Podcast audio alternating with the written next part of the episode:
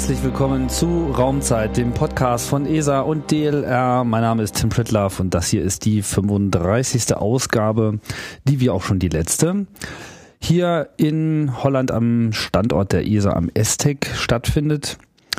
Und heute geht's mal um ein Thema, was sich mal wieder so zwischen den Zeilen befindet hier im gesamten Raumfahrtprogramm, nichtsdestotrotz aber auch eng damit verzahnt ist. Genauer geht es um den Technologietransfer, das Technologietransferprogramm der ESA. Und um darüber Auskunft zu geben, begrüße ich Frank, Frank Salzgeber. Hallo. Guten Nachmittag, Tim. Hallo. Ja, Technologietransfer. Naja, also dass das hier alles eine Menge mit Technologie zu tun hat, das ist klar. Aber vor allem denkt man sich ja bei ESA immer Wissenschaftler und hier wird sozusagen diese ganze Technologie, die man eben benötigt, äh, sich erarbeitet. Wohin, wohin muss man die denn transferieren? Ich sage immer, unser Programm macht alles außer Raumfahrt. Ähm, wir haben im Raumbereich, äh, im Raumfahrtbereich, beim Satellitenbereich gewisse Probleme äh, Temperaturunterschiede. Es muss extrem leicht sein. Äh, man sagt da so, der Professor Messerschmidt hat das mal ganz gut auf den Punkt gebracht. Wenn man ein Kilogramm einspart im Automotive-Bereich, also im, im Autobereich, ist es ungefähr 1000 Euro Einsparnis. Im Flugzeugbereich sind es 10.000 und 100.000 im, im Raketenbereich, also in einem, in einem Launcher. Und äh, das ist äh, typischerweise Gewicht. Äh, es gibt viele Technologien, die getrieben werden von den Anforderungen des Weltraums. Und diese Technologien nehmen wir auf und transferieren das in Bereiche, wo, wo diese Technologie nicht voreingesetzt waren. Also typische Leichtbau, was man heute im Auto hat, war vorher in der Luftfahrt und war vorher in der Raumfahrt. Das ist so ein ganz plakatives Beispiel. Also es geht hier nicht so sehr darum, die Technologie in die Raumfahrt zu bringen, sondern es geht vor allem darum und im Wesentlichen die Technologie, die im Rahmen der Raumfahrtentwicklung so entsteht, neu zu denken und in neue Anwendungen zu überführen. Es gibt ein, ähm, wenn man sieht, äh, ist ein Unterschied zwischen ich erfinde was Neues äh, oder ich nehme bestehende Erfindungen und transferiere das äh, unter dem Wort Innovation. Und da nehme ich immer gerne meinen ehemaligen Arbeitgeber, wenn man äh, das iPad äh, oder nehmen wir mal den iPod, das noch einfacher sieht, äh, der MP3-Player war im Markt vorher, äh, Harddisk, also die Festplatte existierte, äh, die Software iTunes wurde teilweise zugekauft. Was Apple damals gemacht hat, ist eine geniale Systemintegration von bestehenden Komponenten. Und genauso hier setzt der Technologietransfer an. Also ich muss nicht immer was Neues erfinden, sondern ich kann bestehende Sachen in andere Bereiche transferieren. Und genau das macht der Technologietransfer in jedem Bereich, den man sich vorstellen kann. Aha. Alles außer Raumfahrt, das heißt Raumfahrtingenieur bist du nicht. Ich bin Wirtschaftsingenieur von Ausbildung. Also Spezialisten haben wir in der Industrie, ähm, in der deutschen und europäischen Raumfahrtindustrie genügend, auch bei der ESA. Und äh, ich mache genau diesen Job, der eigentlich in der Studienbeschreibung drinsteht als Wirtschaftsingenieur. Ich verbinde die Wirtschaft oder verschiedene Technologiebereiche und hole mir die Essenz raus und bringe ähm, A und B zusammen. Mhm. Ich habe schon so eingangs ein bisschen äh, salopp dahingesagt zwischen den Zeilen, aber das äh, scheint es dann auch ganz gut zu treffen, oder? Dann lebt man hier auch so ein bisschen zwischen den ganzen Gruppen, den Missionsplanern etc. Ja, also äh, das ist sehr gut getroffen. Ich sage mal, wir sind die Aliens äh, in der Raumfahrt, ähm, weil wir natürlich unser Gesicht in die Nicht-Raumfahrtindustrie haben. Also wir reden mit einer Philips, mit einer BMW, mit äh, anderen großen Firmen. Wir reden zwar natürlich auch mit den Raumfahrtfirmen, die für uns produzieren und entwickeln, aber wir müssen wirklich den Spagat mit den Welten machen. Ein ehemaliger Bundespräsident hat mal gesagt, ein Raumfahrtingenieur und ein Ingenieur in einem Automobilbereich ähm, sind in Orbits. Ja, und unser Job ist, die zu synchronisieren und zusammenzubringen. Mhm. Ja, dann frage ich mich natürlich jetzt Technologietransferprogramm, wie ist das jetzt im ESA-Apparat aufgehängt? Wo, wovon ist das jetzt ein, ein Teil? Es gibt mehrere Technologieprogramme innerhalb der ESA, die sind äh, programmspezifisch äh, aufgebaut, äh, wo man sagt, okay, hier ist dieses Wort Technologie, Readiness Level, also wie ähm, weit ist eine Technologie? Ist das eine Idee? Ist das dann Prototyp oder ist das dann schon wirklich im Flugstatus? Äh, die sind aufgebaut nach äh, ähm, verschiedenen Direktoraten, Programmdirektoraten und Bereichen, also zum Beispiel Navigation oder Launchers für, für, für die Raketen, die Ariane-Raketen oder die Vega. Und unser Programm geht über alles. Also wir schauen uns wirklich an, unabhängig von dem Hersteller. Weil Raumfahrttechnologie gibt es ja eigentlich nicht, sondern wir haben ja Leichtbau, wir haben Temperaturprobleme, wir haben Software, in dem wir extrem gut sind, Simulation. Und das ist eigentlich der, der, der, der Schatz an Technologien und Know-how und oft ist es auch Wissen, was wir transferieren. Und da äh, betätigen uns wir wie Goldgräber und sagen, okay, wir, wir holen das heraus, äh, tun das äh, abstöpseln von den bestehenden ähm, Einsatzgebieten und äh, überlegen uns, was man damit anders machen kann. Aber teilweise ist ja die Technologie in der Raumfahrt auch bewusst nicht unbedingt so die, die blutige Kante, ja, so das Allerneueste, weil man ja auch sagt, das muss vor allem zuverlässig sein, das muss berechenbar sein, das muss sich am besten auch schon über mehrere Jahre bewährt haben. Ja, man nimmt nicht den neuesten Prozessor aus der Prozessorschmiede, der, wo man noch nicht mal weiß, ob er nicht vielleicht doch noch mal einen Rechenfehler hat, sondern halt irgendwas abgehangenes, wo man auch schon weiß, dass der äh, ein paar Sonnenwinde übersteht. Ähm, wie ist so das, das, das Verhältnis von ähm, Technologie, die wirklich jetzt so nur hier entwickelt wird und hier wirklich auch neu ist, versus einer Technologie, die eigentlich eher das Bestehende aus aus der sonstigen Wirtschaft, Technologiewirtschaft übernimmt? Also wir haben, wir haben zum Beispiel Transfere aus dem ähm, Bereich Hermes, das war ein Raumgleiter, den äh, die Europäer damals bauen wollten, äh, das ist 15 äh, Jahre her. Da haben wir heute noch Transfers draus im Automobilbereich, weil ähm, ich nehme ganz gern die, die Automobilindustrie. Ähm, in der Vergangenheit haben die in Kilowatt gerechnet, weil ähm, große Benzinmaschinen ähm, war das kein Problem. Ähm, heute müssen sie vielleicht Elektromobilität in Watt rechnen, die Raumfahrt rechnet in Milliwatt. Also der ganze Trend äh, leichter, äh, günstiger, effizienter spielt da natürlich bei uns äh, extrem hinein. Und und wir haben so ein ähnliches Problem wie auch unsere Kollegen im CERN, mit denen wir zusammenarbeiten. Wir sind gewissen Bereichen schon voraus, aber auch die Sicherheit, dass es 100% funktioniert, ist für manche Industriezweige extrem wichtig. Also ich nenne jetzt mal nur Oil and Gas Industrie, äh, mit denen wir zusammenarbeiten. Da darf kein Leck geben, wenn man Öl bohrt unter der Meeresoberfläche. Deswegen sind die jetzt zum Beispiel nach dem ähm, Deepwater Horizon ähm, äh, Problematik und dem Unfall auf uns zugekommen, weil unsere Technologie in der Robotik mag vielleicht einfach sein, ist aber robust und funktioniert. Also im Design vorne in der, wenn in der Entwicklungsphase überlegen wir uns schon, wie können wir Fehler denn von Anfang an vermeiden? Und äh, einfacher muss nicht unbedingt schlechter sein. Das stimmt, das ist ein ganz anderes Risikomanagement, nicht? Wegen, während man so in der Industrie häufig den, den Fehler macht, dass man sagt, das muss sich rechnen und so weiter und dann, dann verzichtet man quasi auf diese Sicherheitsmargen, kann man sich das in der Raumfahrt genau. eigentlich überhaupt nicht leisten, weil ein kleinster Fehler quasi das gesamte Projekt zunichte machen kann. Und das ist nicht nur in der Raumfahrt, das haben wir natürlich auch überall, wo Menschen ähm, äh, bezogen Personenbeförderung, Flug, äh, Flugbereich, Automobilbereich, immer wenn es um Menschen geht, ist natürlich Sicherheit extrem wichtig. Und äh, da gibt's äh, schöne Beispiele, Strukturen wirklich live zu monitoren. Was macht eine Brücke? Da werden Sensorik eingesetzt, äh, die ursprünglich in Ariane eingesetzt wurde, um Strukturen zu messen. Äh, Glasfaser werden da als Sensorik eingesetzt, um Spannungen zu messen. Ist die Brücke wirklich noch stabil oder muss ich schon was machen? Äh, das werden wir dann auch noch einsetzen in, in Windblades, in, um einfach zu sagen, Produktteile kleiner zu bauen, aber wirklich einen Gesundheitszustand permanent zu ermitteln. Das heißt, Brücken sind jetzt genauso mit denselben Sensoren bestückt wie eine Ariane kurz vorm Start? Ja, so ähnlich muss man sich, ja, man muss sich das fast so vorstellen. Das Problem haben wir in, in vielen Bereichen, dass Brücken nicht äh, in den 70er Jahren so gebaut wurden, die Belastung, die wir heute haben im Schwerlastverkehr. Also werden die saniert und in der Sanierung möchte man sehen, okay, äh, äh, hält diese Sanierung so lang und deswegen werden Sensorik in manchen Brücken schon mit eingebettet und die Sensorik erlaubt das zu messen, okay, stimmt die Spannung im Material, ist die Brücke immer noch stabil äh, und diese Sensorik ist dieselbe Sensorik, die in der Struktur, in der Leichtbaustruktur eingerechnet, eingebaut wurde, die sie im Raketenbereich fehlen oder in anderen Leichtstoffen. Also so Druck- und Zug. Richtig. Sensoren. Ja finden Sie heute auch zum Beispiel im äh, Öl- und Gasförderung. Äh, die ganzen Leitungen, die verlegt werden, werden gleich mit Sensorik, mit Glasfasersensorik äh, verlegt, um zu sagen, okay, wie sind die Drücke, um eigentlich sagen, es darf kein Leck geben und das muss ich immer live monitoren. Mhm. Hm.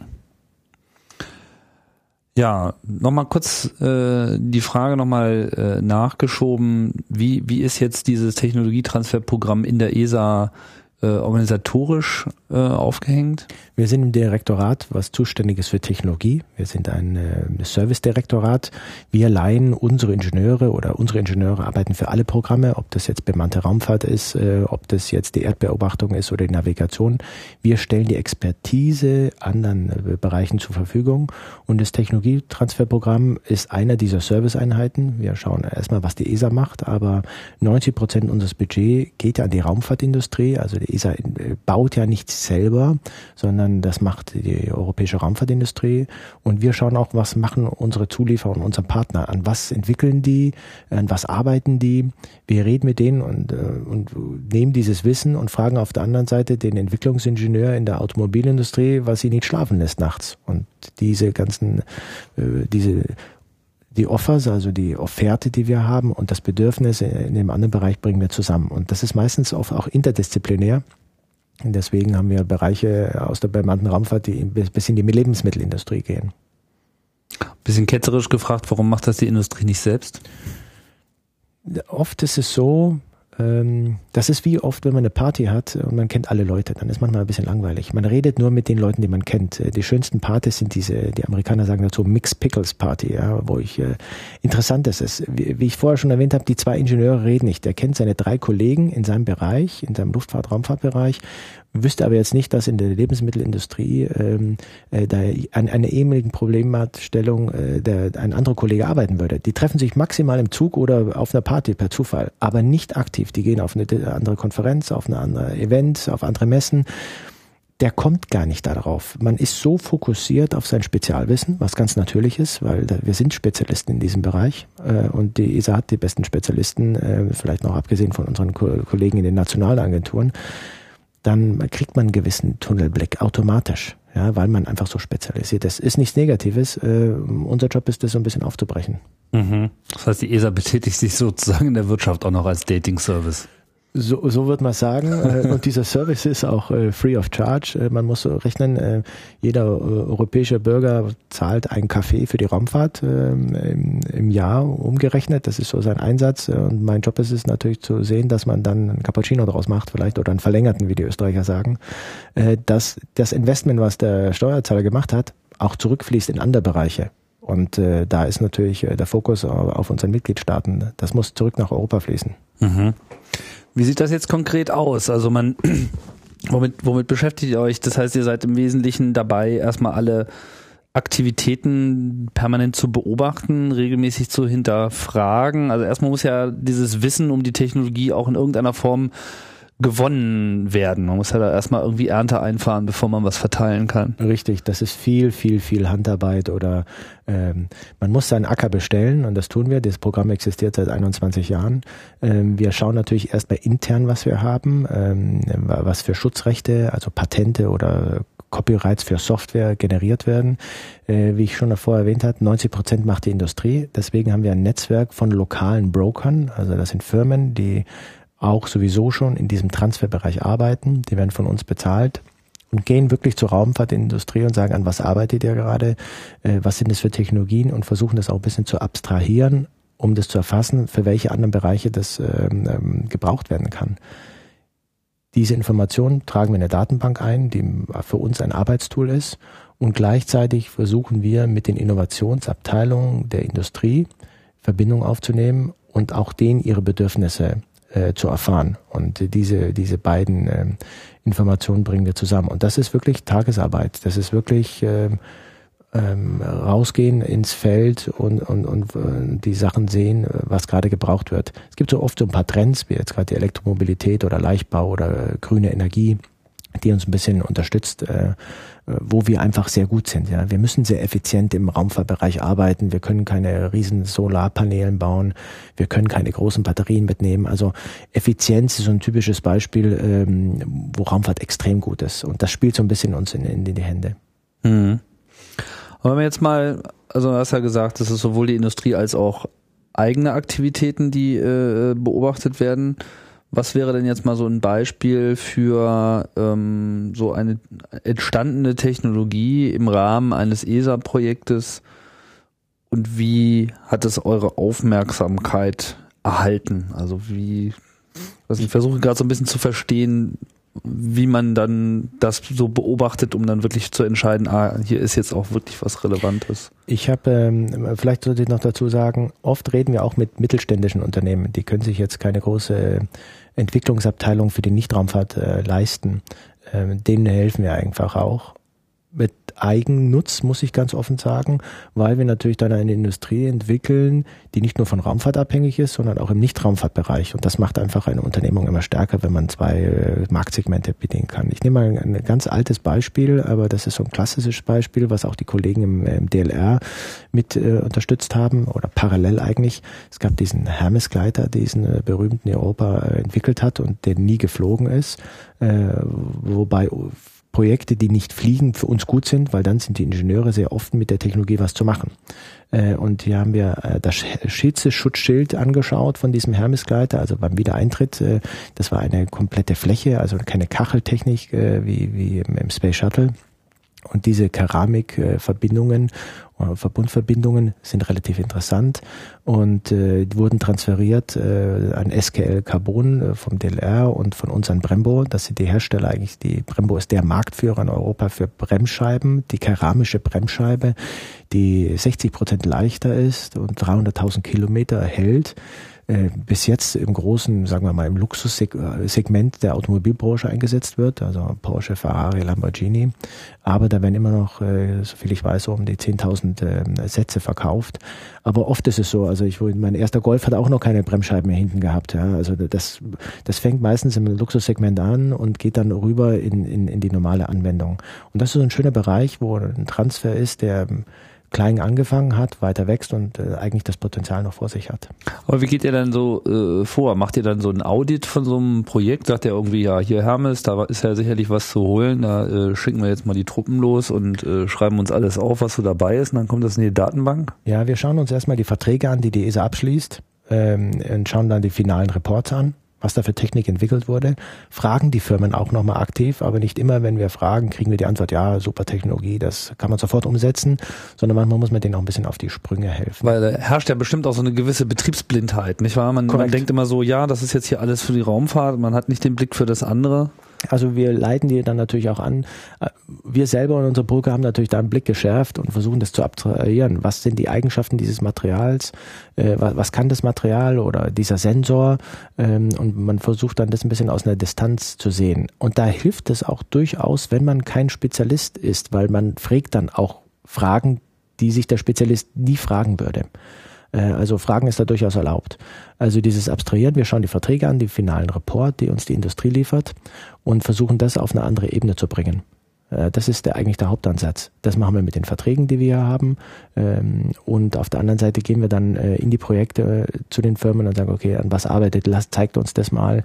Ähm, und dann kommt eigentlich der Forscher oder der Entwickler halt schon in Schwärmen und dann kann man den gezielgerichtet darauf hinführen, das etwas abstrakter darzustellen. Und oft ist es ja so, ist auch wie beim Psychologen, man muss man mal den Spiegel vor einen halten, dann äh, merkt man sehr schnell, was für anderes Potenzial da ist. Mhm. Ich meine, jetzt ist es in, in, wissenschaftlichen Institutionen herrscht natürlich immer so dieses allgemeine Karma des, des, des äh, Teilens von Informationen im Industriebereich. Äh, ist das ja nicht unbedingt immer so. Werden einem da die Türen auch immer so geöffnet oder äh, könnte mir auch vorstellen, dass sich da so einige so ein bisschen zurückhalten und sagen, ach, jetzt kommen ja wieder die Spione von der ESA. Ganz, ja, das ist ja der Vorteil der ESA. ESA ist ja neutral. Wir machen ja. damit kein Geld, sondern mhm. wir haben ein Budget, was etwas über vier Milliarden ist und davon geht äh, fast 90 Prozent in der Industrie. Wir versuchen halt da wirklich mehr draus zu machen. Und ist natürlich, ich sag mal, ist wie Recyceln. Aber mehr draus machen, nicht im Sinne von Einnahmen generieren, sondern mehr draus machen für die gesamte Gesellschaft mehr draus machen. Ja, das ist aber auch Einnahmen für die Industrie. Also wir haben zum Beispiel in Österreich äh, einen, einen Hersteller, der macht ähm, eine, eine, eine, eine Schutzfolie für die äh, Wärmestrahlung äh, im Raumfahrt ist diese typische Goldfolie mhm. äh, und die wird eingesetzt in einem MRT-Scanner, weil auch da habe ich kryogene Anwendungen und äh, ich würde mir mal behaupten, dass ähm, äh, dieser Medizinbereich wichtiger geworden ist als der Raumfahrtbereich. Für wen? Für, für, diesen, für diesen Hersteller dieser Folie. Mhm. Da sagen, das ist äh, gut für uns, weil die Massenskaliereffekte, das kommt der Raumfahrt zugute. Äh, der Medizinbereich ist eine wertvolle Industrie. Wir haben Innovation in beiden Bereichen geschaffen, haben hier jemand in Europa. Und das ist so, da ist Mehrwert für die Raumfahrt geschaffen, für den Hersteller. Die Medizintechnik musste das nicht selber entwickeln, Siemens zum Beispiel, sondern konnte auf einen bestehenden Zulieferer zurückgreifen in Europa und musste nicht nach äh, außerhalb Europa gehen. Also das ist eigentlich ein Win-Win-Win-Deal. Man braucht manchmal so, ja, die Bayern würden sagen, manchmal muss man Schnaps mehr zahlen, um was zu erreichen äh, oder den Reibungswiderstand überwinden. Und genau das ist äh, der, die Aufgabe meines Programms, den Reibungswiderstand zu überwinden und die Leute zusammenzubringen. Wir wollen daran nicht verdienen. Da verdient meistens der äh, Bereitsteller der Technologie was, aber die Haupt, sag mal, Wertschöpfungskette ist der, der diese Innovation, die bereits existiert, nutzen kann. Weil eine Eigenforschung wäre meistens viel, viel teurer. Das heißt, das Ganze ist im Wesentlichen eine breit angelegte Wirtschaftsförderung mit äh, dem Nebeneffekt, dass sowohl die Raumfahrt etwas davon hat, zum Beispiel von diesen Skalierungseffekten, dass einfach Dinge einfacher oder äh, billiger zu produzieren sind, die in der Raumfahrt benötigt werden, als auch, dass man eben vor allem diesen Rücklauf, ich meine, das ist ja immer das Versprechen von Raumfahrt. Ja, wir forschen, wir äh, brechen in Dimensionen vor und natürlich ist es toll, mal auf dem Mars rumzulaufen, aber eigentlich geht es ja darum, dass wir hier auf der Erde vorwärts kommen. Und an der Stelle ähm, ist das ein, eine Auswirkung. Oder siehst du das anders? Ja, sagen wir mal, wir machen nicht Raumfahrt, um Technologietransfer zu machen. So also schön das wäre, äh, aber wir sind dann, man muss auch die Dimension sehen. Ja, Mein Office ist ähm, ähm ungefähr mit 4,8 Millionen Euro dotiert, mit allem drum und dran. Äh, das Budget der ESA ist über 4 Milliarden. Äh, das spiegelt natürlich auch wieder gewissen Größenordnung wider. Nichtsdestotrotz ähm, hat das natürlich ich kann es mir nicht leisten, etwas zu entwickeln und das nicht in andere Bereiche einzusetzen. Das hat was reiner mit einer Ökonomie, Ökonomie zu tun, hat natürlich auch was mit äh, dem Bereich zu tun. Unsere Beispiele sind sehr plausibel. Ja, das, äh, wenn wir ähm, ähm, einen Anzug haben äh, für Feuerwehrmänner, die, wo eine spezielle Kühlung ist. Das sind Sachen, die sehr plastisch ist. Das hilft natürlich auch, äh, unseren Bürger zu zeigen, wir machen nicht nur äh, Forschung im, im, im äh, tiefen Weltraum, sondern hier hat das auch wirklich einen Impact äh, auf der Erde. Und das ist was Gutes. Und man, das ist genauso wie heute, äh, man, man recycelt Sachen, man schmeißt seine Zeitung nicht mehr weg, sondern man sammelt die, weil es ein Rohstoff ist. Und genauso ist es mit Ideen. Das ist auch ein Rohstoff. Und den kann man mehr als einmal verwenden. Und genau das ist unser Job. Und das kostet manchmal gar nicht so viel, aber dieses, dieses, diesen Mehrwert, den müssen wir anfangen zu finanzieren, um den zu schaffen. Und äh, am Schluss, wenn es, äh, der Transfer da ist, finden es auch alle ganz toll. Ideenrecycling. Korrekt. Mhm. Ähm, du sagst, seit 21 Jahren gibt es dieses äh, Programm. Ähm, ist ja schon, da kann man ja schon ein bisschen zurückblicken. Wie hat sich das so entwickelt? Worauf hat man sich am Anfang äh, gestürzt und was, wie ist das heute? Ja, ich möchte vielleicht so ein bisschen ketzerisch auch sein. Ähm, das ist wie, wie ein Kind. Am Anfang hat man ein bisschen Lauf, äh, man krabbelt erst und dann fängt man an langsam zu laufen. Später rennt man, man verrennt sich auch vielleicht manchmal und mit 21 wird man erwachsen. Also wir sind ein äh, Erwachsen so in dem Alter. Ähm, wir haben uns rausgezogen zum Beispiel aus dem Research and Development Bereich, also selber was zu entwickeln, weil äh, die ESA weiß nicht, was der Markt braucht sondern der Markt weiß das sehr genau. Mhm. Ähm, wir haben angefangen vor sechs, sieben Jahren mit der Inkubation, also äh, Neugründungen, äh, neudeutsch würde man sagen Startup-Companies zu unterstützen, äh, weil die Raumfahrtindustrie gut ist, in ein, zwei, drei Stücke herzustellen als Produkt, aber keine 50.000. Da haben wir Probleme mit. Äh, und äh, wir haben mehrere Bereiche gehabt. Ein schönes Beispiel ist auf der Internationalen Raumstation ist äh, die Glovebox und eine Unternehmung hat da einen einen Mechanismus äh, entwickelt, eine Methode, um dieses zu sterilisieren mit Ozon. Was ist die Glovebox? Die Glovebox ist eine große äh, Box, muss man sich vorstellen. Da hat man so Gummihandschuhe, man hat das bestimmt mal gesehen, um Experimente durchzuführen, damit die, sag mal, die Raumumgebung nicht kontaminiert wird, also giftige Stoffe oder Reizstoffe.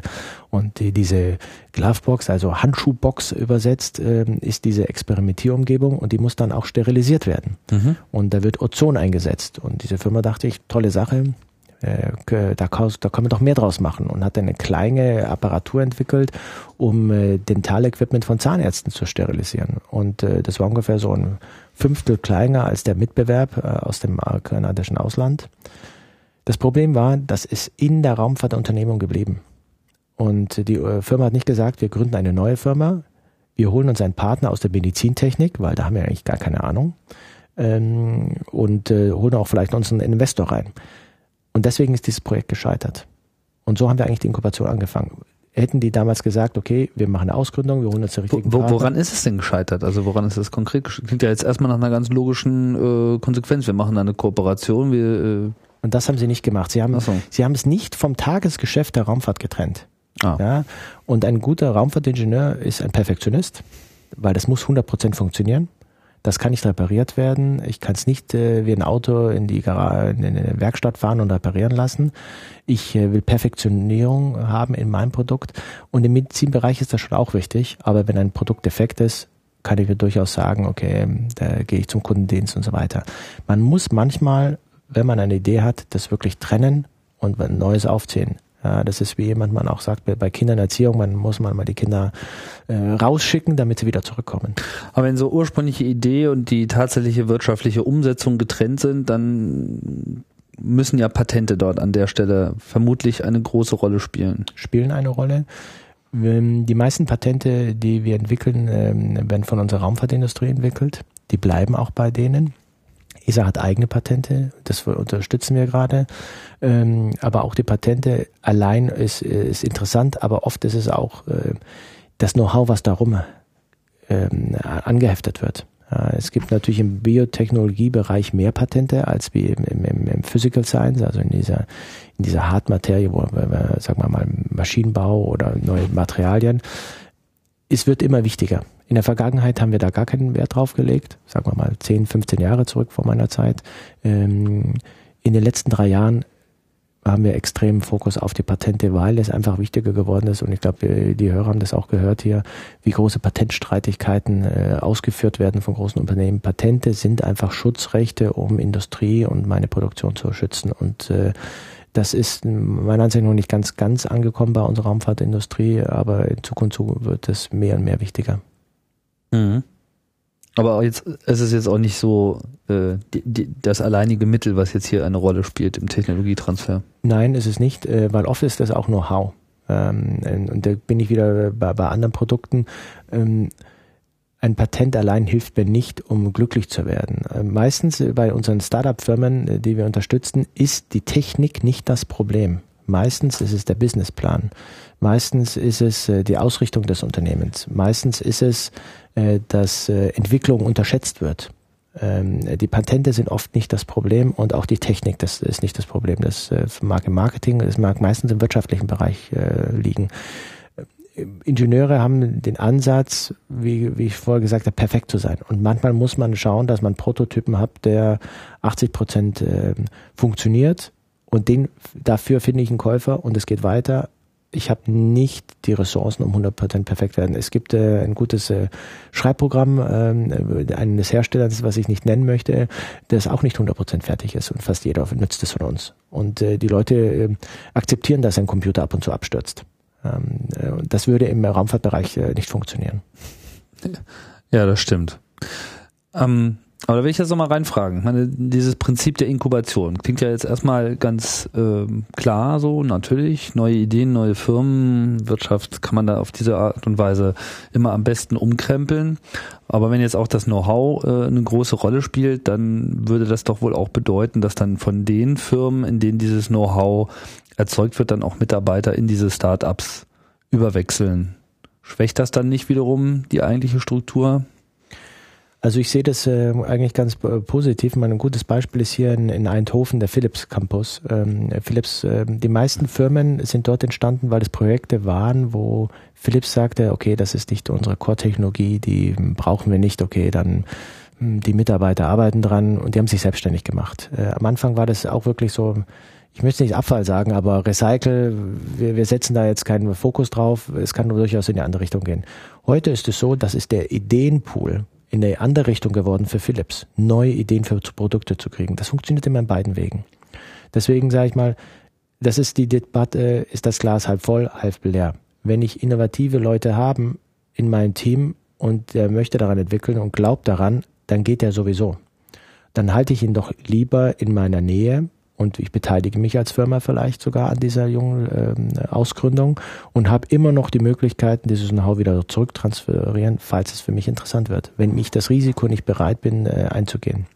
Die meisten Firmen, die wir heute haben, Da sind auch nicht die Mitarbeiter von der ESA dabei, wenn ich jetzt den Standort hier nehme, sondern Leute, die kommen und das Wissen von ESA haben wollen. Unsere Ingenieure sind sehr lang hier. Ich würde jetzt nicht sagen, äh, dass die ein äh, Gründer gehen äh, per Default ähm, in, ihren, in ihrem Genom haben, sind aber interessiert, Leuten zu helfen, die Technologie, die sie über 20 Jahre manchmal sogar entwickelt haben, weiterzuführen und in andere Bereiche. Und genau das bringen wir zusammen. Das ist mehr so äh, Onkel-Neffe-Verhältnis. Und wir sind äh, eigentlich sehr neutral. Wir äh, unterstützen diese Startup-Firmen mit ein bisschen Geld, ja, um auf die Wege zu kommen. Meistens investieren die viel, viel mehr. Wir helfen denen mit Zugang zu unseren Laboratorien äh, und, und, und, und Experten-Know-how und sie kriegen unser Marketing. Wir helfen denen bei Messeauftritten, die kriegen das ESA-Branding. Und das ist für, sagen wir mal, eine Zwei-Personen-Firma, die gerade angefangen hat, extrem wichtig. Also wir sind so der nette Onkel, der fair ist. Wir erhalten keine Aktien. Wir wollen sie nicht über den Tisch ziehen, sondern wir wollen wirklich helfen. Wir sind der Gärtner, der am Anfang hilft, dass genug Sonne und genug Regen da ist und die richtige Erde.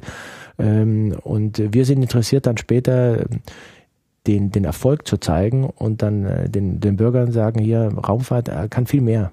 Ja, das ist Know-how, was wir haben und, ähm, und junge Firmen ähm, sind vielleicht ein bisschen verrückt am Anfang, aber viele verrückte Firmen sind ja sehr groß geworden. Aber ein gutes Startup braucht natürlich auch ein äh, Funding, insbesondere wenn es noch nicht so viele äh, Leute, insbesondere in der ursprünglichen Firma, wo sie herkommen, wo sie dann abgestoßen werden, so nach dem Motto, naja, damit kann man ja eh nichts anfangen, aber ihr könnt gerne mal eine Firma gründen, dann äh, klingt das ja nicht unbedingt nach einer großen Investitionsbereitschaft, wo kommt dann das Geld her für solche Ausgründungen? Also wir haben zurzeit sieben äh, oder sechs Inkubationszentren. Nummer sieben sind wir gerade am Unterzeichnen in verschiedenen Standorten. Äh, darunter. Inkubationszentren? Zentren oder Inkubationszentrum. Das ist äh, meistens ist es eine Partnerschaft zwischen einem Inkubationszentrum äh, dort, wo, wo die Startup-Firmen unterstützt werden. Ähm, da, die kriegen so ein Package-Deal und wir haben immer lokale Partner. Äh, in Darmstadt haben wir das mit der mit mit der Stadt Darmstadt äh, und der Landesregierung. Das heißt, da in Darmstadt ist ein Zentrum. Ganz korrekt. Wo sind die anderen? In Oberpfaffenhofen haben wir eins, das ist bei München, das machen wir zusammen äh, mit dem Anwendungszentrum Oberpfaffenhofen. DLR ist im Boot, das ist das Bayerische Ministerium. Wir haben eine Außenstelle in Nürnberg, da machen wir das für das Fraunhofer Institut IIS, äh, die kümmert sich um Navigation. Äh, das ist auch das Institut, wo Richtung MP3 entwickelt wurde. Wir machen dasselbe in Berchtesgaden. Das ist ein Zentrum in Bayern. Wir haben das hier in Estek, in Nordweg. Und auch da haben wir immer den lokalen Partner eine Firma, die dieses Zentrum betreibt, also Office, Stuhl, Telefon zur Verfügung stellt, äh, Consulting, Coaching im Bereich, äh, wie schreibt man Businessplan, äh, wie patentiert man, äh, wie, wie melde ich eine Firma an, äh, wie steuerrechtlich. Wir haben ähm, äh, den holländischen Staat hier drin und zusammen mit dem holländischen Staat haben wir ein Incentive, nennt sich das. Also das ist eine Anschubfinanzierung von 50.000 Euro. Wir haben aber auch die lokale Bank, die Rabobank, das wäre die Raiffeisenbank, wenn man es übersetzen würde, die ein klein, Kleindarlehen zur Verfügung stellt, aber auch ein Bankkonto und die nötigen Versicherungen. Wir haben die ESA als Technologiepartner. Ähm, die Firmen haben dann die Möglichkeit, mit unseren Ingenieuren, mit unseren Spezialisten zu reden oder Labore zu benutzen. Also es ist wirklich so ein Package-Deal. Und darüber hinaus sind wir in England, in Belgien und äh, wir haben mehr Anfragen, als wir eigentlich äh, bewerkstelligen können von unserem Budget. Aber finde ich schon interessant, dass jetzt so viele Zentren in Deutschland sind. Hat das einen besonderen Grund? Oh, das, das liegt, äh, man muss auch so sehen, der ESA-Anteil bei der Gesamtfinanzierung ist ungefähr bei in, in Bayern oder auch bei Baden-Württemberg, aber bei Bayern weiß ich es auswendig, bei 26 Prozent. Der Rest wird lokal finanziert. Das ist, äh, ja, vielleicht sind wir der Brandbeschleuniger für Innovationen in manchen Bereichen. Was, was heißt jetzt lokal, also ortslokal oder wie? Nein, man, man sagt, okay, es ist ein, also ein Inkubationszentrum hilft ja der lokalen Wirtschaft. Ja. Man muss das ganz klar sehen. Da werden in, in Bayern werden 20 Firmen pro Jahr neu gegründet. Das ist ungefähr das Target. Wenn es ein bisschen weniger sind, sind wir nicht böse, weil die Qualität ist wichtig. Ähm, und in diesem Bereich. Äh, also aus dem Technologietransferprogramm heraus. Ja, ich muss ja nicht aus, dem, aus uns heraus sein, sondern Firmen, die Raumfahrttechnologie einsetzen. Ja. Die kommen zu uns und sagen, wir haben das Problem, ähm, wir wollen eine Raumfahrt, die und die Raumfahrttechnologie einsetzen und wir brauchen eure Hilfe. Das, das sind 20 pro Jahr. In Bayern, 10 nochmal in Hessen, also 30 in Deutschland. Mhm. Die dann auch in irgendeiner Form eurem Programm in Verbindung stehen. Richtig. Wir, aber nicht alle finanziert werden. Doch, alle von uns finanziert werden, ah, ja. zusammen mit den Partnern. Also jeder von denen kriegt ein Package Das ist unterschiedlich, äh, mehr oder weniger äh, kommt das auf die lokale Förderung davon, aber idealerweise so um die 50.000. Ähm, ähm, Nochmal ein Darlehen, um so in den ähnlichen Bereich. Man muss mal so 100.000 Euro rechnen, dass man eine Firma, sagen wir mal, anfangen zu gründen. Und meistens tun die Gründer über die Familie, Freunde oder sonstige Bekannte noch zusätzlich Geld einspeisen. Meistens zahlen sie sich auch kein eigenes Gehalt ähm, in den ersten Jahren. Und das ist so der erste Schritt. Und, und später helfen wir denen natürlich mit zusätzlichen äh, Finanzierungen. Die ESA hat einen eigenen Fonds aufgebaut. Wir reden mit den Business Angels äh, in den Regionen. Wir reden mit den Wagnisfinanzierungen. Deswegen, äh, wir als Gärtner können am Anfang ähm, übernehmen, aber dann später brauchen wir den großen Regenguss. Der muss dann jemand anders dann machen. Mhm. Aber um das mal ein bisschen zusammenzufassen, im Rahmen des Technologietransferprogramms gibt es eigentlich viele Rollen, die gleichzeitig gespielt werden. Auf der einen Seite macht man so eine Art äh, inhaltliches äh, Scouting, man, man zieht los, man, man beobachtet die Industrie, man beobachtet die Projekte, prüft entworfene Technologie und äh, umgesetzte Technologie vor allem darauf hin, ob sie in irgendeiner Form eine Anwendung in der sonstigen Wirtschaft hat, wo es ein paar Hotspots gibt, aber auch das ist relativ breit gestreut. Und aus diesem, aus dieser permanent, also aus, aus diesen Kontakten, die sich daraus ergeben, kann es dann auch so weit kommen, dass dann eben Gruppen angesprochen werden und sagen, also entweder kommen sie von alleine, weiß ich nicht, oder werden vielleicht auch ermutigt. Man sagt, okay, vielleicht wäre das für euch ja ein Modell, das hier auch mal wirklich aktiv zu einem Punkt zu führen, dass man es auch, sagen wir mal, über die Idee hinaus zu einer Realisierung bekommt und dann betätigt sich die ESA auch als konkreter Finanzier nicht alleine, aber auch. Ja, also wir nehmen auch keine Anteile, sondern wir wollen da neutral bleiben. Das, äh, das ist ganz wichtig und deswegen werden wir auch als adäquater Partner gesehen. Ja, wir wollen jetzt nicht äh, äh, Prozente der Firma haben, sondern wir helfen in dem ersten Bereich, wollen aber neutral bleiben. Wichtig ist, es ist nicht, wir entscheiden nicht, was die, Leute gerade brauchen, sondern sag mal, die Gründer, die, der Mittelstand oder die Unternehmen wissen sehr selber, in welchem Bereich. Und ich muss ein Tool haben oder ein, ein, ein Werkzeugkasten, der nicht nur einen Hammer hat, sondern auch eine Beißzange oder Schrauben. Und genauso sind wir eigentlich aufgebaut. Wenn jemand nur eine Lizenz braucht, kriegt er die bei uns genauso. Äh, ich sag mal schon, vielleicht gemischt Handel ist oder ist vielleicht etwas falscher ausgedruckt, aber wenn man eine Lizenz kriegt, kriegt man die bei uns genauso wie eine Technologie als Mittelständler, der schon im Markt ist aber wir helfen auch Neugründungen, wo ich sage, okay, ich habe hier zwei Studenten, die haben eine ganz klasse Idee, brauchen eine spezielle Software von der ESA, brauchen ein gewisses Know-how von der ESA, eine flache Antenne oder machen, wir haben ein Beispiel gehabt, da geht es um Online-Racing, also das Live-Signal eines Rennens, eines Formel 1 oder anderes Rennen aufzunehmen und dann virtuell in eine Spielumgebung zu platzieren, ja, dass man live gegen den Rennfahrer rennen könnte oder fahren könnte. Ähm, die kamen zu uns mit einer Idee, die haben ein Patent gemacht, die haben von uns, äh, glaube ich, damals waren es ein bisschen mehr Geld gekriegt, um die 80.000 Euro Förderung gekriegt. Ähm, sind äh, finanziert worden von einem äh, Wagnisfinanzierungsfonds, sitzen heute in Aachen und haben, glaube ich, 15 Mitarbeiter und noch ein Research Center hier in Holland. Also das ist so ein gutes Beispiel. Da sind wir der Schuhlöffel ähm, in, in die Wirtschaft hinein als fairer, adäquater und ähm, ja, aufrichtiger Partner auch. Aber ist das auch ein gutes Beispiel für den Rückfluss von Innovationen wieder zurück in die Raumfahrt? Das mag sein. Äh, das Beispiel ist vielleicht jetzt weniger, aber ich nehme da das Beispiel unserer NASA-Kollegen. Innovation, Technologietransfer ist keine Einbahnstraße. Ja, oft ist es so, dass wir äh, im Bereich der Raumfahrt ein Problem haben, wo kein anderer hat. Und da setzt ja die ESA an. Wir investieren in die Forschung, dieses Problem zu lösen extrem leicht oder bei drei Kelvin zu arbeiten, äh, ein Instrument oder äh, sehr nah an der Sonne. Und wenn dieses Problem gelöst ist, äh, dann, äh, oder sagen wir, die Herausforderung, die technische Herausforderung gelöst ist und das geht dann in die, als Transfer in die Wirtschaft und wir holen später wieder ab, wenn wir es wieder brauchen, verbessert, ist es wunderbar. Also Innovation, Spin-off, Spin-in kann durchaus als ja, Kreislauf gesehen werden. Ja, aber was weiß nicht, fällt dir gerade noch ein äh, konkreteres Beispiel ein, wo wirklich so dieser Swing, äh, der Swing hin zum ähm, äh, in die Wirtschaft und wieder zurück ganz gut gepasst hat? Ja, ich glaube, ähm, ähm, zwei Beispiele. Ich nehme mal die Schweiz. Ähm, die sind genau in diesem Prozess. Die entwickeln für die ESA Sensoren für Langzeit-Mars-Missionen.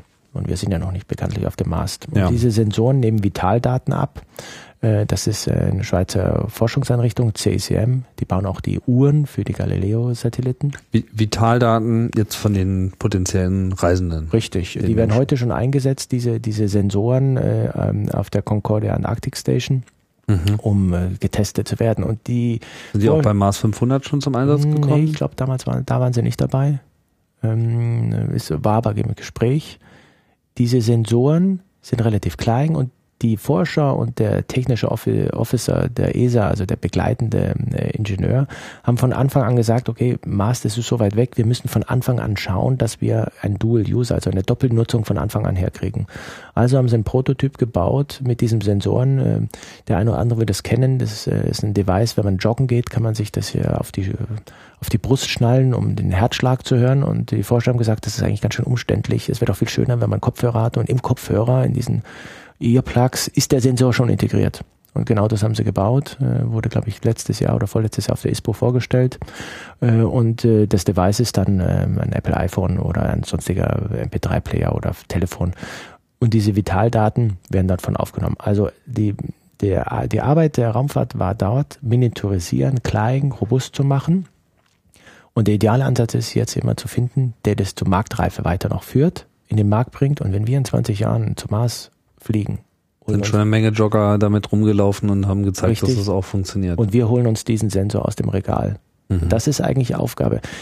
Die Raumfahrt, und so sieht sich auch die ESA in vielen Bereichen, wir müssen dort investieren, wo Technologie nicht vorhanden ist. Wenn sie vorhanden ist, ist unser Job getan. Mhm. Und äh, das ist dann der typische Spin-In wieder, der dann später kommt. Und wir suchen uns ein neues Problemfeld, wo man sagt, okay, da müssen wir noch besser werden, wir müssen noch kleiner werden, wir müssen noch leichter werden. Aber das heißt ja auch, dass man nicht nur beobachten muss, was schon entwickelt wird, sondern muss auch beobachten, wo es noch Bedarf gibt, also wo noch, noch nach Lösungen gesucht wird. Wir reden natürlich auch, ähm, ich nehme an, du meinst ja der, unsere, unsere Nichtraumfahrtindustrie, wo Bedarf ist.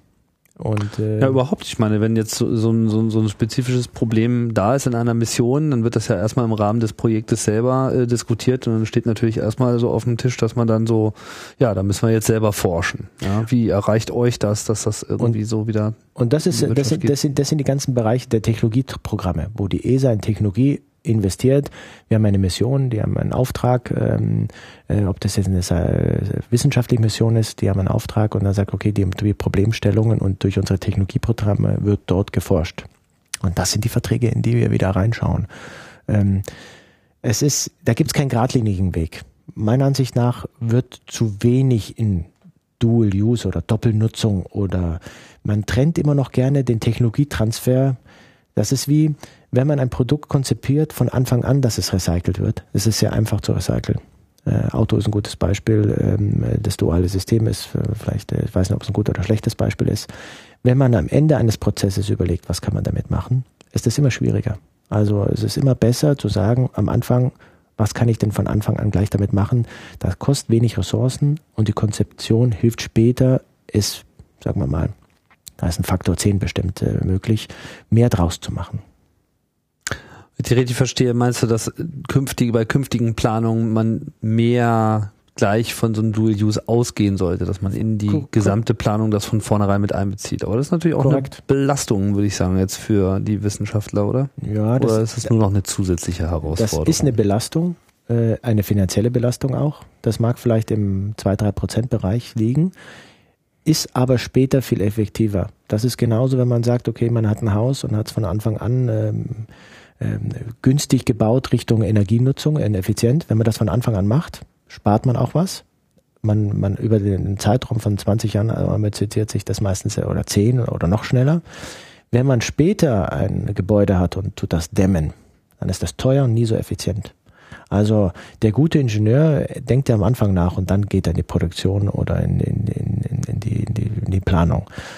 Wenn man von Anfang an ein Dual-Use Ansatz, also die Doppelnutzung sieht, ist das immer effizienter. Am Anfang ist es immer mehr Arbeit. Aber an der Stelle werdet ihr sozusagen als, als Gruppe auch ähm, ein Ansprechpartner. Also angenommen, ich würde jetzt hier so eine neue Mission äh, leiten, keine Ahnung, ich flieg, äh, was haben wir noch nicht, irgendwie hier zum, zum Uranus, ja, so da weiß man irgendwie, da muss jetzt erstmal nochmal sowieso 15 Jahre lang dran äh, gebaut werden, weil das ist irgendwie verdammt weit weg, etc. pp. Und man fliegt an allem Möglichen vorbei und äh, ist finster dunkel und finster kalt und äh, ja, so. Und jetzt brauche ich halt ein paar Schlüsseltechnologien und dann könnte man quasi gleich andocken und sagen, hier Korrekt. können wir nicht irgendwo mal die Lunte zünden, dass es da äh, in 15 Jahren knallt und dann haben wir diese Technologie auch, wenn wir sie auf ein Launchpad stellen. Richtig. Also ich möchte es, äh, vielleicht ist das richtige Wort evangelisieren. Äh, das ist genau unsere Mission hier. Den Leuten zu erzählen, denkt mal jetzt nicht in, nur in einer Einbahnstraße, denkt ein bisschen weiter und wir versuchen da wirklich den Horizont zu erweitern. Aber es liegt ja dem, dem, dem Wissenschaftler gemeinhin nicht, nicht so in so einer wirtschaftlichen Richtung zu denken. Ist das so inkompatibel? Nein, also ist wahrscheinlich ein bisschen anders. Ne? Also ich glaube, das, das ist, ähm, dann muss man mit denen anfangen, die, die offen dafür sind. Das ist immer so. Man wird nie 100 Prozent äh, seiner Kollegen überzeugen. Aber auch das, das Problem hat die Wirtschaft auch. Wenn ich zu großen Konzernen gehe und mit den Technologietransferabteilungen spreche, sagen die ja, Salzgeber, passen Sie mal auf. Seien Sie nicht überrascht, dass wir mit Technologieanfragen äh, kommen, wo Sie sagen, das passt doch gar nicht. Aber das ist der Kollege, der offen für neue Innovationen ist. Also ähm, ähm, ich kann nur Beispiele aus der Öl- und Gasindustrie ähm, nennen. Die Ingenieure sind wie unsere Ingenieure, die mögen nicht ungetestete Applikationen oder ungetestete Produkte. Das ist, liegt natürlich äh, Natur des Menschen. Und da muss man dann steht der Tropfen äh, hüllt den Stein, äh, versuchen mit allen Mitteln. Man muss die ersten drei Leute kriegen in der Schlange und dann stehen sie, stellen sich auch noch mehr an. Wie sieht denn dann so eigentlich so dein Arbeitstag so aus? Also ich meine, wie, wie, wie divers ist das so aufgestellt? Ich meine, wir haben es jetzt noch gar nicht erwähnt, du bist ja jetzt Leiter des Programms. Wie viele Leute sind in diesem Programm eingebunden? Zehn, Zehn Leute. Das ist ja auch ein, ein recht überschaubares Team. Was, wie teilt sich das so auf? Wie seid ihr da organisiert? Also ich, ähm, es kümmern sich ein paar Kollegen um den ganzen Bereich äh, IPA, also Patente und Schutzrechte. Ähm, die äh, Kollegin kümmert sich zum Beispiel auch um alle die Finanzierungssachen, Fonds, ähm, also den äh, Wagnisfinanzierungsfonds. Äh, das ist der einzigste der Welt, der in Raumfahrttechnologie investiert. Also ist auch ganz eigenartig. Äh, wir sind ja ganz stolz draus, dass wir da das. Der einzige Fonds, der in Raumfahrttechnik investiert die, die nicht in Raumfahrt eingesetzt werden. Also es muss, so. also man muss sagen, es ist ein Fonds, der Firmen unterstützt, ja, gemanagt durch Triangle Ventures, das, äh, das nennt sich Open Sky Technology Fonds. Und dieser Fonds unterstützt Firmen, die Raumfahrttechnologie im Nicht-Raumfahrtbereich einsetzen. Ah, so. Und äh, der Vorurteil ist, diese Sachen sind ja meistens getestet, ja. Also ich meine, das ist ja, glaube ich, das beste Testbett, was es gibt, ist Raumfahrt, ja. Was da funktioniert, funktioniert überall. Ähm, aber in der ganzen Welt gab es sowas nicht. Und deswegen haben wir gesagt, okay, wir müssen ja anfangen. Die Firmen, die wir unterstützen, haben ein Finanzierungsproblem. Und das Beste, da sind wir wieder bei den drei Leuten in der Schlange. Das Beste ist, wir generieren den ersten Fonds und äh, überzeugen die Wagnisfinanzierer und äh, Geldgeber, dass das ein sehr gutes Investment ist.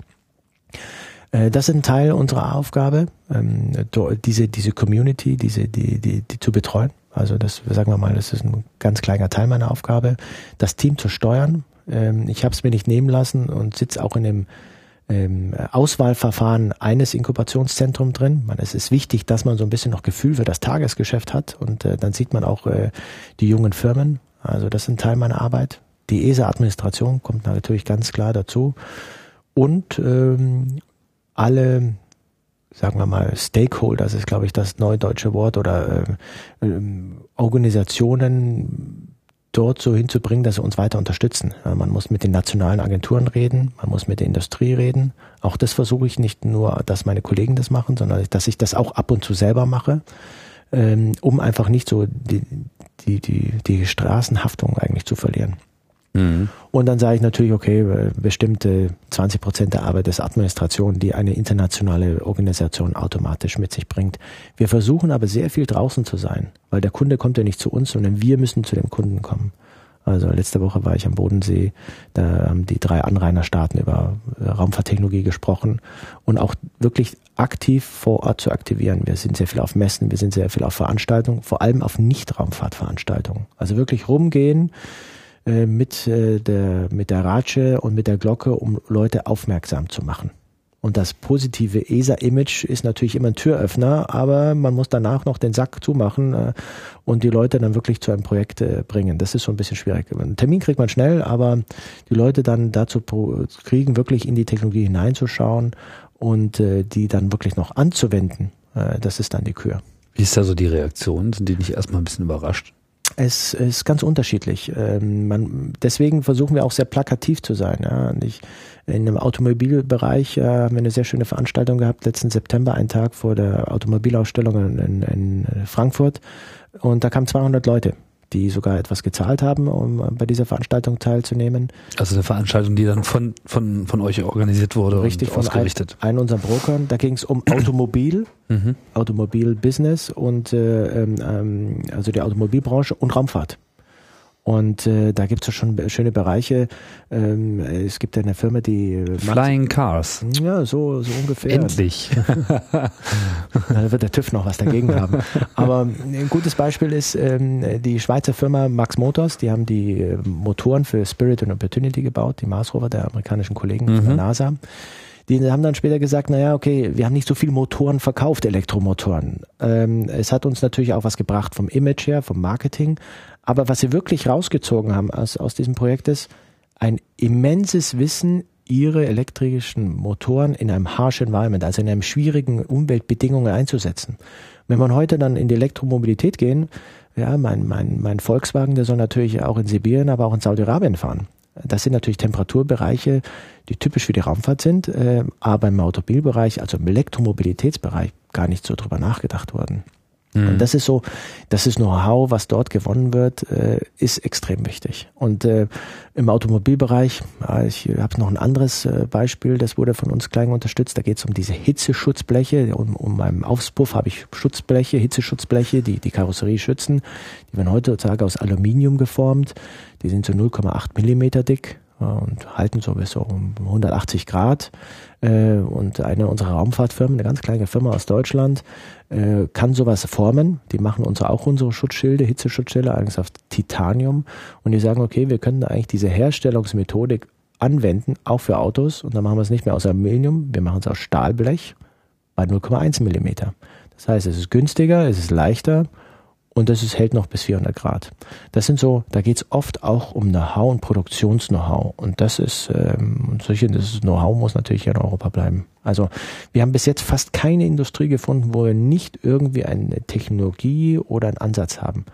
Von der Uhrenindustrie bis in die Schmuckindustrie, Medizin, ähm, Schmuckindustrie. Ja, das darf ich leider nicht sagen, aber ähm, äh, sonst kriege ich auf die Finger gehauen. Ähm, ähm, oder auch äh, tolle Beispiele aus der aus der ähm, Lebensmittelbranche. Also der älteste Transfer, den wir haben, der wurde auch ausgezeichnet vor drei Jahren. Ähm, wir haben einen Hersteller, der baut Maschinen zum Abfüllen für Kartoffelchips. Und da also rutschen also die Kartoffelchips äh, alle zwei Sekunden wird eine alle Sekunde werden zwei Tüten abgepackt. Das ist so die Geschwindigkeit und alles ist schneller geworden und schneller geworden bis auf diese Verpackungsmaschine und der Hersteller hat dann mit Luftströmen gearbeitet, aber dann kam nur noch Brösel raus und der Kunde ist natürlich nicht bereit für Brösel zu zahlen. Ähm, und wir haben einen Professor in Göttingen, der eigentlich die Koryphäe ist für Berechnungen für Wiedereintritt in Atmosphären. Titanzeugen hat er berechnet. Um die Sache mal kurz zu machen, haben wir eigentlich die ballistische Kennlinie eines Kartoffelchips berechnet. Und äh, es war möglich, dass diese Maschine dann drei Tüten pro Sekunde abfüllt. Ah, das heißt, so wie man vorher ausrechnet, wie so eine Sonde auf einem fernen Planetenmond niedergeht in seiner Atmosphäre, genauso wird dann so der Chip jetzt über dieser Tüte abgeworfen. Ja, das ist dieses Know-how wurde einfach da über Simulation angesetzt und deswegen ist der Luftsturm richtig dosiert. Hm. Das ist die große Lektion, die wir dabei gelernt haben. Es gibt keinen verrückten Transfer. Und die zwei Menschen hätten sich nie im Leben sonst getroffen, wenn wir die nicht vorgestellt haben. Das kann ich mir gut vorstellen. Kartoffelchips im Weltall. Wenn man jetzt so viel mit, äh, wenn man so viel auf Messen ist und so viel dann mit mit mit, mit Forschern äh, zu tun hat, dann dürfte sich ja jetzt schon einiges abzeichnen, wohin die Reise geht. Also wenn man jetzt mal so schaut, was was so derzeit äh, köchelt, was sind denn so die Trends in diesem Technologiebereich? Was sind denn so jetzt die, die Sachen, die es hingeht? Ich meine, ein paar Sachen sind hier vermutlich schon äh, angeklungen, aber gibt es da noch irgendwelche unerwarteten Entwicklungen? Also ich, ich glaube, also effizient, energieeffizient, das ist ein großes Thema, das brauche ich gar nicht ansprechen, das weiß jeder. Mhm. Ähm, ich glaube, dass viele Bereiche sich mehr überlappen werden. Ähm, ob jetzt das ähm, Nanotechnologiebereich ist, Optik, äh, Nanooptik. Äh, also die, die Bereiche werden interdisziplinär verschwimmen.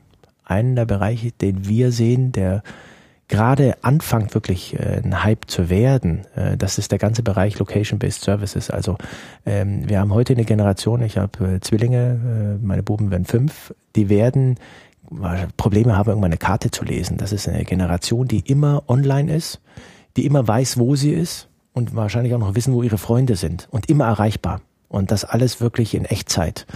Das ist so, glaube ich, uns noch gar nicht bewusst geworden. Und der Ansatz oder die Erwartung an die Technologie äh, ist, wird noch extremer werden.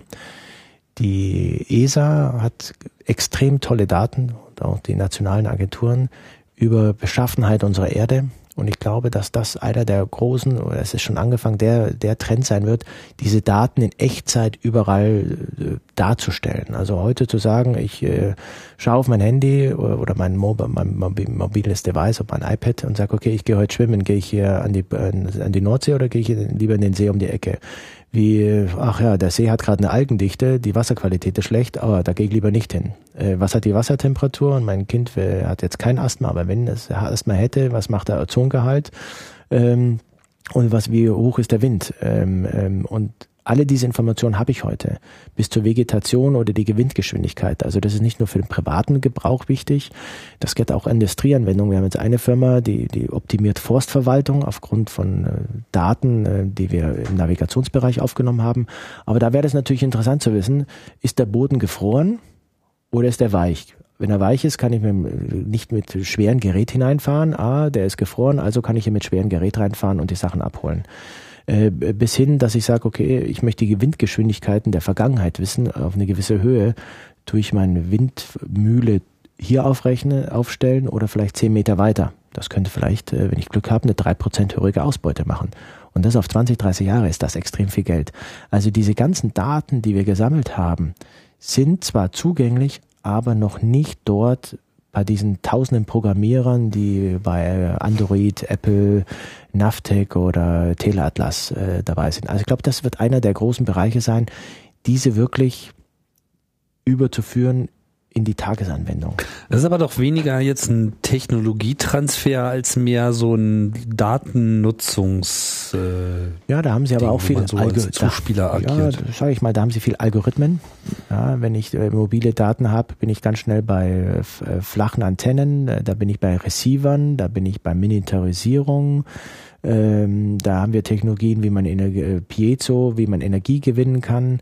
Äh, diese Firma, die wir damals geholfen haben äh, mit dem Online-Racing, da geht es dann auch um Übertragung. Äh, Geschwindigkeitsübertragung. Ähm, ich bin jetzt nicht im GSM-Netzwerk, also wo mein Telefon funktioniert. Was habe ich für Satelliten? Also wir helfen dann auch schon in der Optimierung. Ja, und dann sage ich, okay, und wenn ich einen, einen, einen Receiver oder einen, einen Sender habe oder einen, einen Empfänger, ist ein Unterschied, ob der ein halbes Jahr hält oder ob der vielleicht äh, fünf Jahre hält. Also da bin ich im Softwarebereich, im Simulationsbereich ähm, und äh, deswegen, ich, ich würde es nicht so einfach machen. Was ist mit der Umweltforschung äh, beziehungsweise auch dem im weiteren Sinne dem Umweltschutz? ich meine, da spielt ja die Raumfahrt heute schon eine sehr große Rolle, weil natürlich gerade die globalen Daten, die bei der Erdbeobachtung gesammelt werden, ähm, da eigentlich die Basis sind äh, für alles. Aber es entwickelt sich ja auch in zunehmendem Maße eine, eine Industrie um diesen Bereich herum. Das machen unsere Kollegen in, in, in Italien, das ist die ganze Erdbeobachtung. Ich glaube, das funktioniert schon ganz gut ähm, äh, alles was Earthcare und äh, die Erdbeobachtung ist. Ich glaube, wo noch Potenziale ist, ist in der Effizienz. Jetzt nicht von Daten, sondern von Technologien. Ähm, ich habe es ja vorher erwähnt, äh, bei uns, wir falschen wirklich um jedes Prozent äh, in, in, in einem ähm, elektrischen Schaltkreis eines Satelliten zwischen Ladung und Entladung. Ähm, ein gutes Beispiel ist auch das RATV, da hast du ja auch mal eine Sendung drüber gehabt. Ähm, das Automated Transfer Vehicle, die Versorgungskapsel der ESA für die ISS. Korrekt. Äh, ursprünglich hätten da 800 Kilogramm Batterien an Bord genommen werden müssen. Mhm. Und wir haben es äh, durch Optimierung auf 200 Kilogramm geschafft. Das ist wirklich, und wenn man so sagt, die, das ATV hat eine eigene Stromversorgung, lädt, wenn äh, die Sonne drauf scheint und dann äh, wird es wieder Energie aus dem Batterien Wer, ist jetzt wir in dem Zusammenhang? Also das Projekt hat es äh, geschafft, das zu machen oder ist er auch dem, der Technologietransfer in, zum in Zug dem, gekommen? In dem Fall, das ist die Firma ERDS, äh, Astrim, die das gemacht hat. Ja. Der hat ein gutes Simulationsprogramm dazu geschrieben. Und wenn man mal schaut, wie die Zukunft der Elektromobilität von manchen Leuten dargestellt wird, und man schaut das ATV an. Das ATV hat eine eigene Stromversorgung, lädt sich auf, wenn die Sonne drauf fällt. Wenn es im Schattenseite ist, dann wird es aus der Batterie gespreist.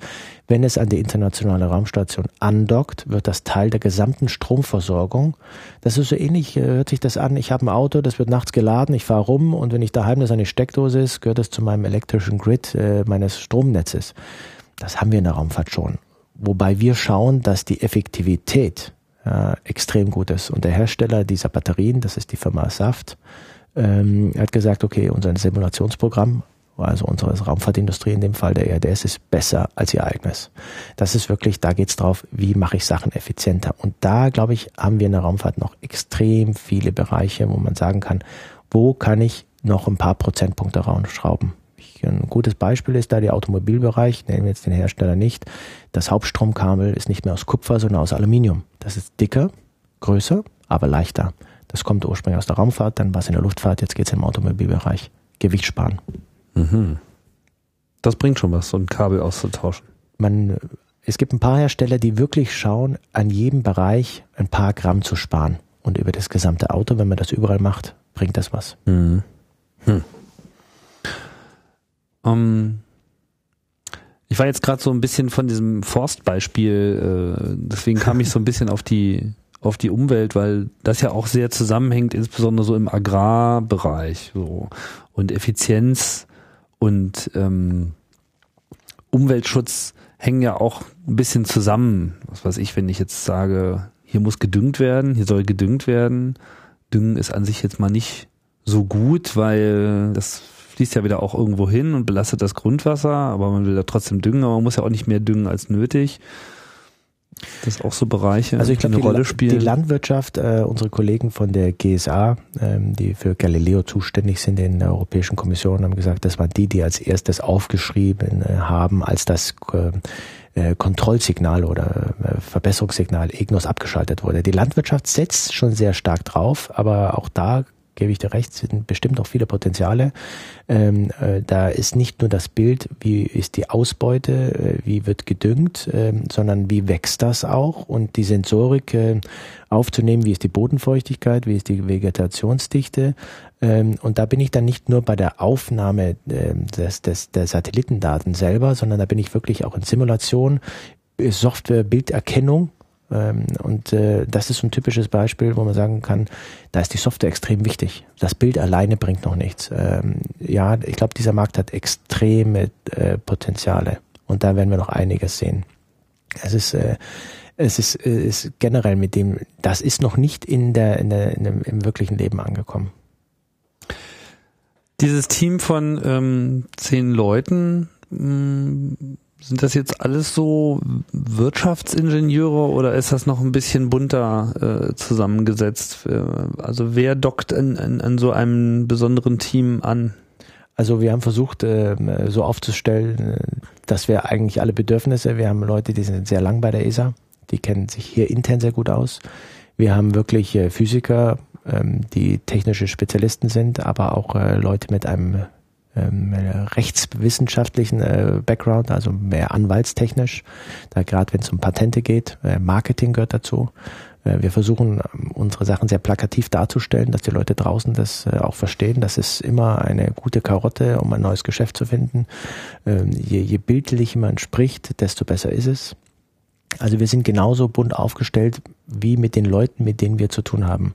Wir haben mit Wissenschaftlern zu tun, wir haben mit Ingenieuren zu tun, wir haben mit Wagnisfinanzierern, wir haben mit Banken zu tun, wir haben mit äh, öffentlichen Institutionen zu tun, wir haben mit jungen Firmengründern, wir haben mit äh, großen Unternehmen und deren Forschungsabteilung. Und da muss man immer den, ja, den, äh, den, den richtigen Mix finden.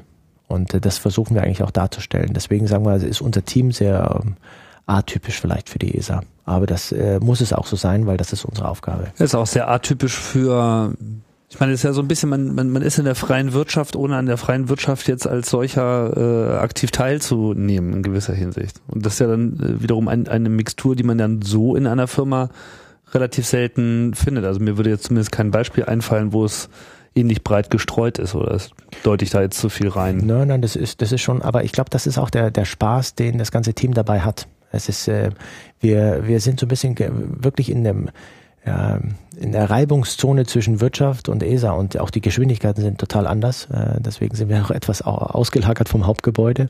Aber das macht ja eigentlich den Spaß. Ja. Auf der einen Seite hat man äh, die Zuverlässigkeit und ähm, durchaus die Behebigkeit einer Raumfahrtagentur, die auch wichtig ist, weil das sind Projekte, die nicht leichtfertig entscheiden werden können. Auf der anderen Seite haben wir durchaus das quartalgetriebene Denken der Wirtschaft. Also da manchmal, man muss schauen, dass man nicht zerrissen wird, aber das ist auch wirklich die Herausforderung und der Spaß, den wir dabei haben. Und ich glaube, ähm, alle meine Kollegen äh, teilen diese, diese Emotionen und die Begeisterung für das, was wir machen. Da hören wir nie, dass es negativ ist. Ja, also es, wir, wir haben eigentlich immer offene Türen. Und das, das macht eigentlich der, der Spaß eigentlich aus. Und diese, ja, Vielfältigkeit mit Leuten äh, zu reden. Also das äh, bringt ja einen ja auch selber weiter. Wie ähm, ist dann so das Außenverhältnis? Also ich meine, abgesehen davon, dass man jetzt ähm, selber immer schaut, gibt es auch noch andere Methoden, an neue Ideen heranzukommen? Ich meine, irgendwann bewegt man sich ja dann auch äh, auf dem ausgetretenen Pfad, auch wenn man den erstmal selber ausgetreten hat. Das ist korrekt. Ähm, also man, also Innovation, man muss ja immer offen sein und ähm, ähm vielleicht muss man auch alle zehn Jahre, hat mir mal ein Forscher gesagt, muss man seinen Bereich wechseln. Äh, also habe ich noch ein paar Jahre Zeit, äh, um auf neue Ideen zu kommen. Wir unterstützen einen ganz tollen Ideenwettbewerb, der nennt sich äh, European Satellite Navigation Competition.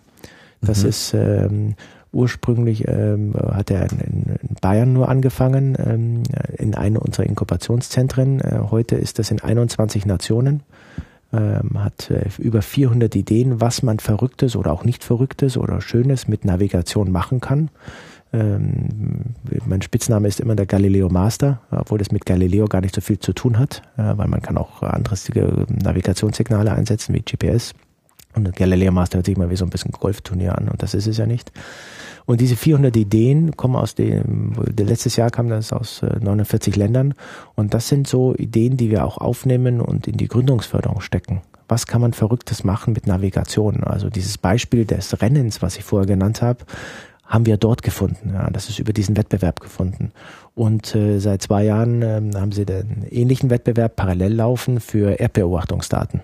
Das ist der GMS Master oder ähm, um auch dort zu schauen, was kann man denn mehr machen? Und dort kriegen wir eigentlich die, die verrückten, was soll ich, ich will nicht sagen verrückt, aber neuen Ideen rein, was man denn mit diesen Daten alles machen kann. Und äh, äh ich bin ein bisschen eigennützig. Äh, das ist natürlich äh, äh, der der Dealflow würde man sagen, also das sind die Ideen, die bei uns dann in die Gründungsförderung kommen. Mhm. Die besten, idealerweise. Mhm.